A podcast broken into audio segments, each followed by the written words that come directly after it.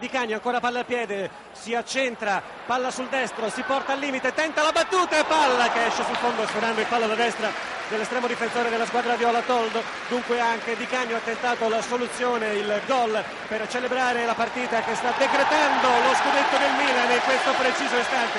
Il signor Cincilipini dichiara concluso il confronto, Milan batte Fiorentina per 3 a 1 il Milan conquista nel suo stadio il quindicesimo scudetto della storia rossonera.